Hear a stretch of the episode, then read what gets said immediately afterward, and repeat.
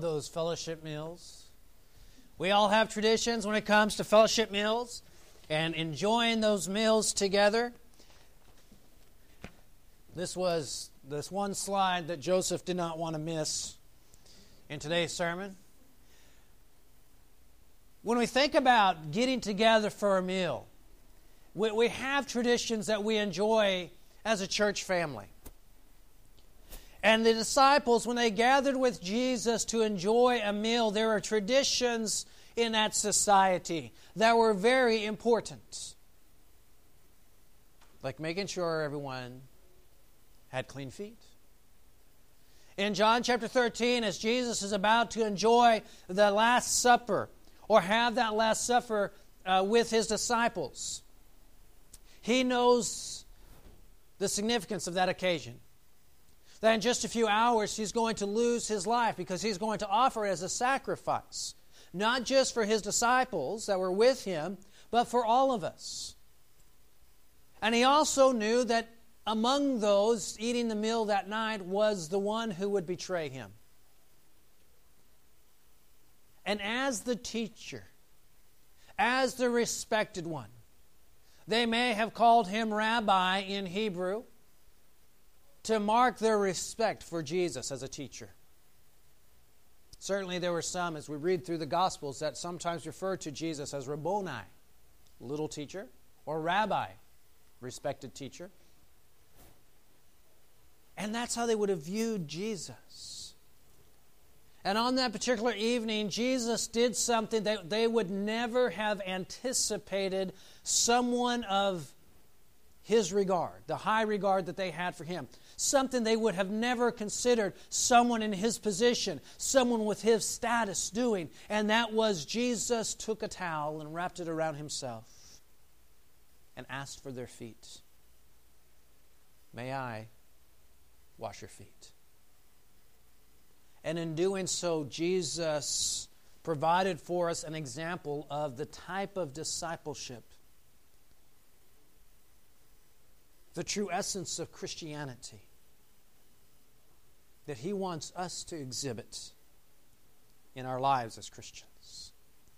This morning we look at the example of Jesus washing the feet of the disciples in John chapter 13. And we think about what it is for us to be Christians today, as members of a church family, to be servants in a church family. But I also want us to think about being servants at home. If you have your Bibles, turn to John chapter 13, and let's notice, first of all, the example that Jesus provides for us in John chapter 13. John chapter 13 and verse 1 says, Now before the feast of the Passover, Jesus, knowing that his hour had come, that he would depart out of this world to the Father, having loved his own who were in the world, he loved them to the end. Jesus knew these men.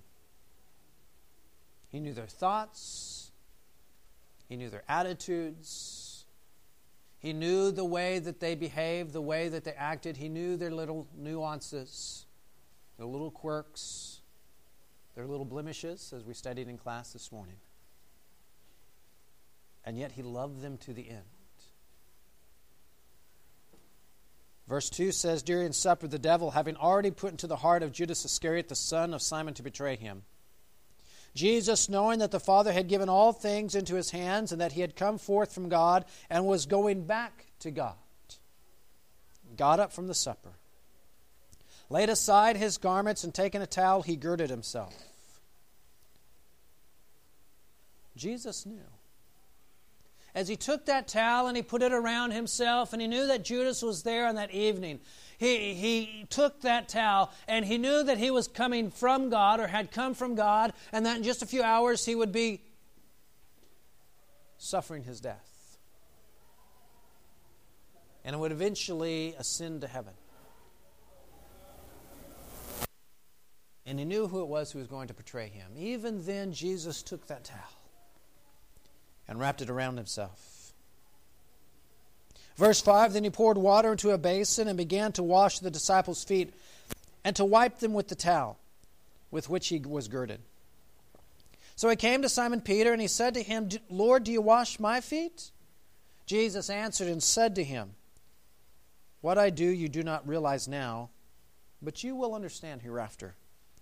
Peter said to him, Never shall you wash my feet. Jesus answered him, If I do not wash you, you have no part with me. Simon Peter said to him, Lord, wash not only my feet, but also my hands and my head. Jesus said to him, He who is bathed needs only to wash his feet, but he is completely clean. You are all clean, but not all of you. For he knew the one who was betraying him. For this reason, he said, Not all of you are clean. So when he had washed their feet and taken his garments and reclined at the table again, he said to them, Do you know what I have done to you? You call me teacher and Lord, and you are right, for so I am. If I then, the Lord and teacher, washed your feet, you also ought to wash one another's feet. I gave you an example that you also should do as I did to you. Truly, truly, I say to you, a slave is not greater than his master, nor is the one who is sent greater than the one who sent him. If you know these things, you are blessed if you do them. I do not speak of all of you. I know the ones I have chosen, but it is the scripture may be fulfilled. He who eats my bread has lifted up his heel against me as we think about this story, it's a powerful story for so many reasons. One of those reasons being what Jesus is doing. Just the idea that, that Jesus would wash the feet of his disciples. But the circumstance that's being described here is established by Jesus' mindset. He knew that the end was near. There are some people who say, well, maybe Jesus didn't know what he was going to suffer. No, Jesus knew exactly what the end of his life was holding for him. When Jesus came to this earth and he took on humanity, he knew what his purpose was. He knew that he was going to die. And John's gospel, perhaps more than the other three, really bear out the fact that Jesus, throughout his ministry, knew what he was doing. He knew he was going to suffer. And so on this evening, it's very real in Jesus' mind. He knows that that very night, he's going to be arrested. He's going to have a sham trial first with the Jewish leadership and then with the Roman governor. And within a few hours, he was going to be hanging on that cross. He knew that. And he introduces us here in John chapter 13, beginning at the very beginning in verses 1 and 2. My hour has come. He, he knew what was happening. And yet, John tells us as a narrator that he loved his own to the end. He loved each of them, even Judas, whom he knew as the one that would betray him. How hard would it have been for you and I to have that meal on that evening with Judas in the room, knowing that he was going to betray you? How hard would it be to say to Judas, Come here, Judas, let me wash your feet just like everyone else's feet? Let me treat you the same, Judas. Let me love you, Judas. Even though he knew that Judas was going to betray him.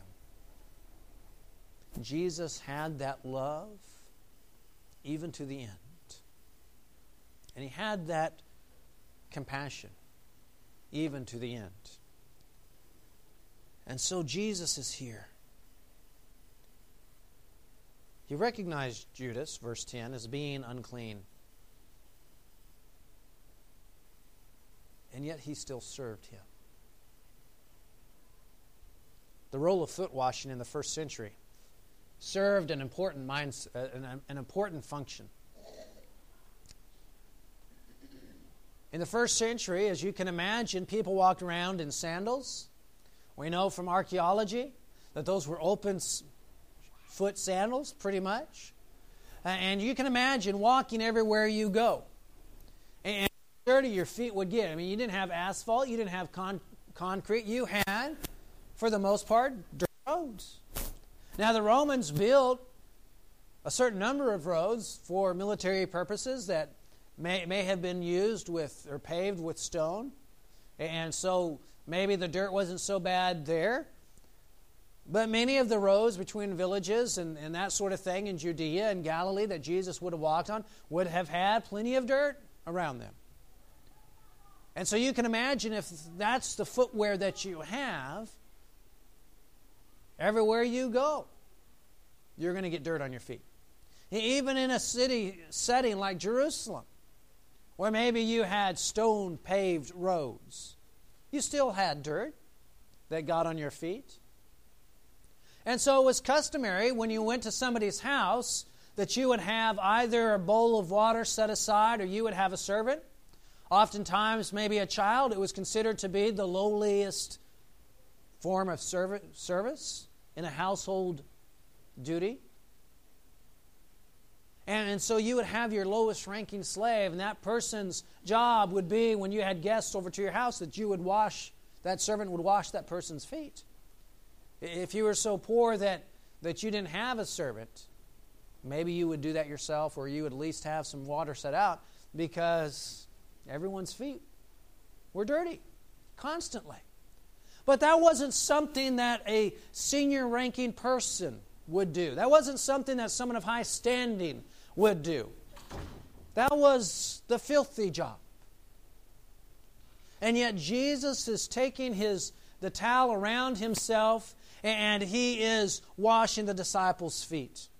Probably Jesus is reclining with his disciples in a, in a room such as the triclinium, uh, which was a common uh, arrangement in both Greek and, and, and Roman settings. And so when you look at the pictures that were discovered in Pompeii, by archaeologists in that uh, lava sealed city as they've excavated it. They have depictions of their tricliniums. They have depictions of servants washing the feet of, of guests. But you can imagine if you're reclining on one elbow at a table, literally laying down on your elbow and, and, and eating, and the person next to you, their head is, is next to your chest, but your feet are, are extended out. You want to make sure that the feet that are closest to you are clean feet, right? Uh, who wants to eat in a setting where people with dirty feet are laying next to each other and there's a likelihood that someone's dirty feet is, are, are very close to you? And so this was an important function. But it wasn't something that someone like Jesus would ever have been expected to wash the feet Uh, of those reclining with him. When you look in chapter 13 and verse 25, we get the idea that this is exactly the arrangement that Jesus and his disciples are eating in. It says, leaning back thus on Jesus' bosom, he said to him, Lord, who is it? Asking, who is it that's going to betray you? But you see, the emphasis for right now in our discussion is the fact that they were reclining next to each other. And it would have been important, it would have been considered customary for someone to wash someone's the, the feet of those who were reclining, but not Jesus, not the master teacher. And so it's an act of love and service that Jesus carries out here. And Peter says, Lord, don't wash my don't wash my feet. This is beneath you, Jesus. And Jesus says, I have to do this. And when Jesus is done, he looks at his disciples and he says, You don't know what I've done for you, but you'll understand it in the future. You'll get it later on. Jesus was demonstrating service. Jesus was demonstrating humility. Jesus was demonstrating love. And it's that humility, that service, that love that he says to them as I have done for you, so you do also. If you have seen me do this, verse 17, you are blessed if you do them. Look at Jesus' service, his humility. This is what God wants us to be like in our Christian lives. This is what he expects of his disciples. That was the example that Jesus gave. I don't believe in John chapter 13 that Jesus is saying that it's customary or something we need to do as we gather together in homes or in a worship service that we come in and we wash each other's feet. The example that he was giving was the example of service and humility and love. And he expects us to follow that example. As you have seen me do, you are blessed if you do them. And so think about what it would have been like for Jesus, as I've already mentioned, to do that not just with Peter, not with, just with John, the disciple whom he loved, not just with the other disciples that were there, but even Judas, taking Judas's feet, knowing that in just a few minutes he's going to run off to the Jewish leadership to say, let's make a deal. Let's see how much money I can get out of this to betray Jesus. That same one, Jesus was still, in his humility and love, willing to serve. And Jesus says, As I have done for you, do so. And so think about being servants in the church.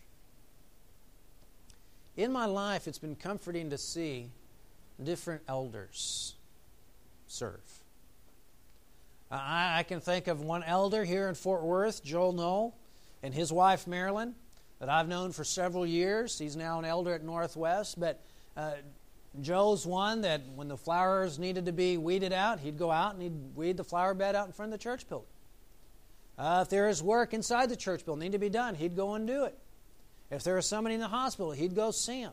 He was constantly and is constantly serving. And I can look at it and I can say that's what a leader is supposed to do a servant leader, a Christian leader. I can think of elders I know in other places. Another Joe, the church in in Washington, Ferndale, Washington. Travels every year and he goes to uh, Thailand and he goes to Laos, places that he had been as a, as a soldier during the Vietnam War, that he now goes back to every year to do mission work. Servant leadership. And that's what God wants us to be. That's what God expects us to be as we serve in the church. We have servant leaders here. As I think about different ones of you who have served in many ways, some in obvious, visible ways, and some in some less obvious and visible ways, but we know that service is being done. It's great to see someone who's willing to get up and lead singing every Sunday morning. Maybe that's a little bit self serving since he doesn't have to listen to me leads the singing, right? There's a, there's a personal function there. But someone who has that ability that's willing to get up and do that and teach Bible class. And then when the person that is supposed to help out the Lord's table has to be at the hospital, that person just jumps up and, and works at the Lord's table. Uh, there are others that teach our children's classes, teach our Bible hour class, that, that serve. And so we have good servants here. And yet sometimes there is a challenge for us. And that challenge is that sometimes as Christians, as new Christians, as, as older Christians, I'll let you decide which category you fall in. But sometimes as Christians, we don't know where to serve.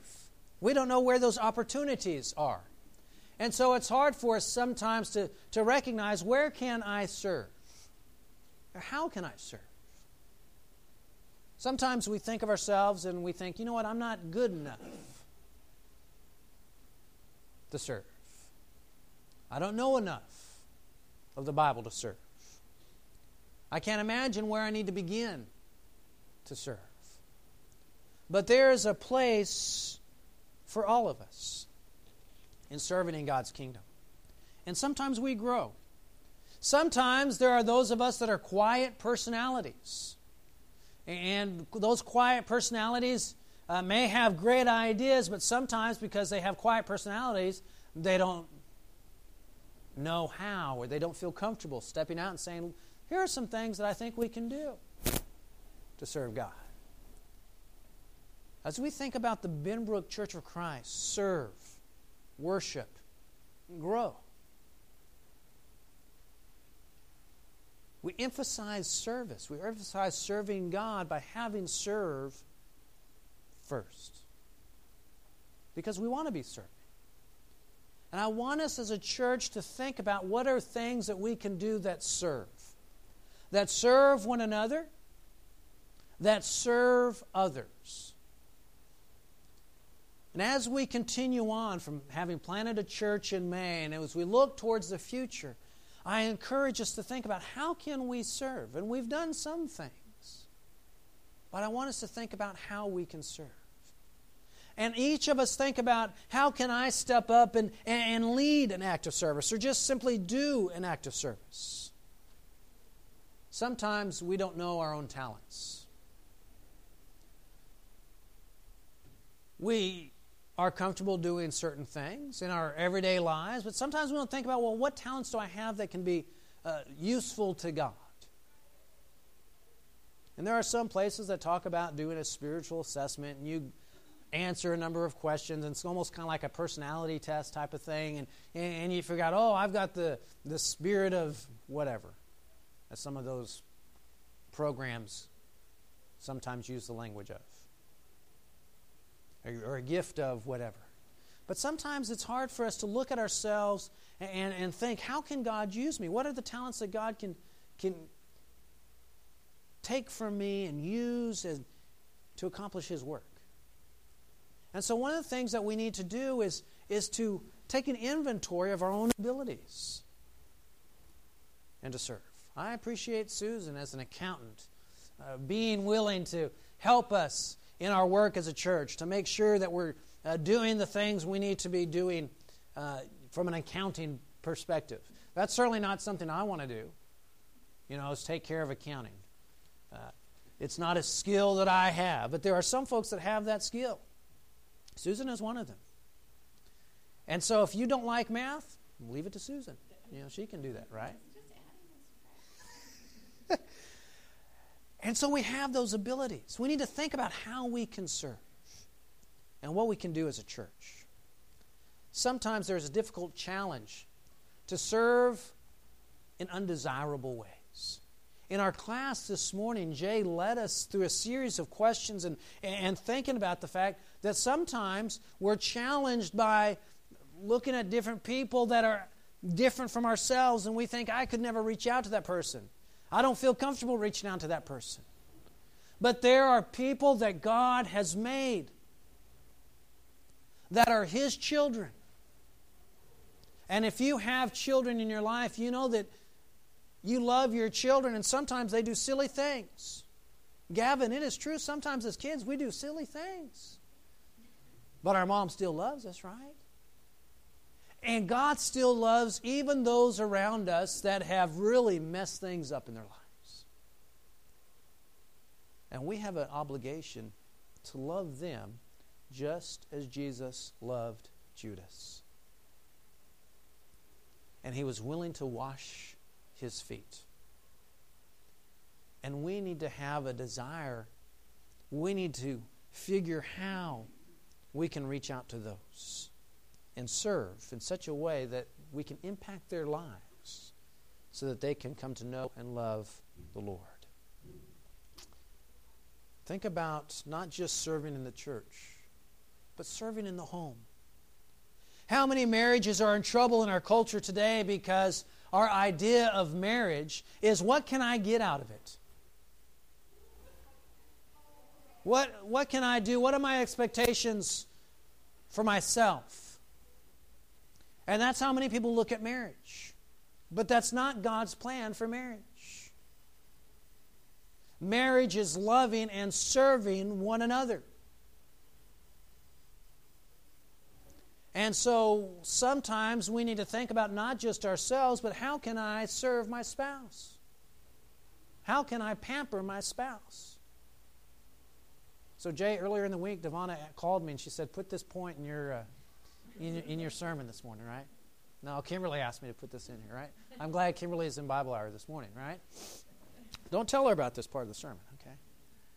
But we pamper. We need to pamper our spouses. We ought to look at our, our spouses as the person on the pedestal. Instead of thinking, what can I get out of the marriage? What can I put into the marriage? How can I make my marriage stronger? How can I make my family stronger? by serving. In many relationships, both parties would rather beat their heads against the wall to get their own way rather than seeking to serve their spouse. In other relationships, one party constantly demands his or her own way. And either pattern will lead to dissatisfaction in marriage and lead to the deterioration of your marriage. Being a servant in marriage means being willing to put your spouse above yourself. And so try pampering your spouse by making her dinner or washing the dishes or rubbing his feet. Speak your spouse's love language. That Great book that came out probably 10 years ago, maybe 15 years ago now. I can't even remember. The love languages that talk about the fact that we all hear love in different ways. Some of us hear love by gifts. Some of us hear love by being served in some way. Some of us love or hear love by a hug, holding hands. Some of us hear love by notes. Some of you know notes that are left around the house. Some of us uh, hear love by just having the person tell us, "I love you." And the problem is, is that sometimes we marry someone whose love language is different than our own. And so find out how your spouse hears, I love you. Is it by doing the laundry? Is it by cutting the grass? Is it by leaving notes in the house? Is it by some other way? And communicate to your spouse in that way. I see husbands and wives looking at each other. I don't know what that's all about. But communicate with your spouse in his or her love language. Rather than looking at your marriage as what can you get out of it, look at it in terms of what you can put into it. Marriage can be a rewarding relationship when we follow Jesus' example of service. Jesus loved his apostles to the end. And as a result of that, he served them and was willing to serve them. What was the greatest lesson? In Jesus taking that towel and wrapping it around himself and washing the disciples' feet. I mean, think about the fact it's his last night. It's his last night of freedom. It's his last night to be alive. What would you do if it was your last night to be alive and you knew it was your last night to be alive? Where would you go? What would you do? Jesus said, I want to wash your feet.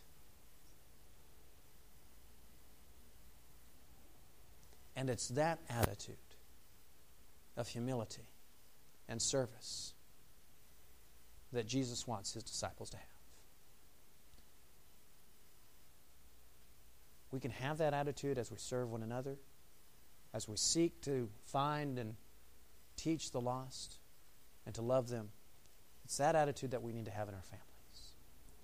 If you're here this morning and you need help being a follower of Jesus, you have a desire to be a follower of Jesus, to be united with Jesus in death, burial, and resurrection through baptism, or maybe you're a Christian and you want the prayers of the church, whatever you need, won't you come as together we stand and sing?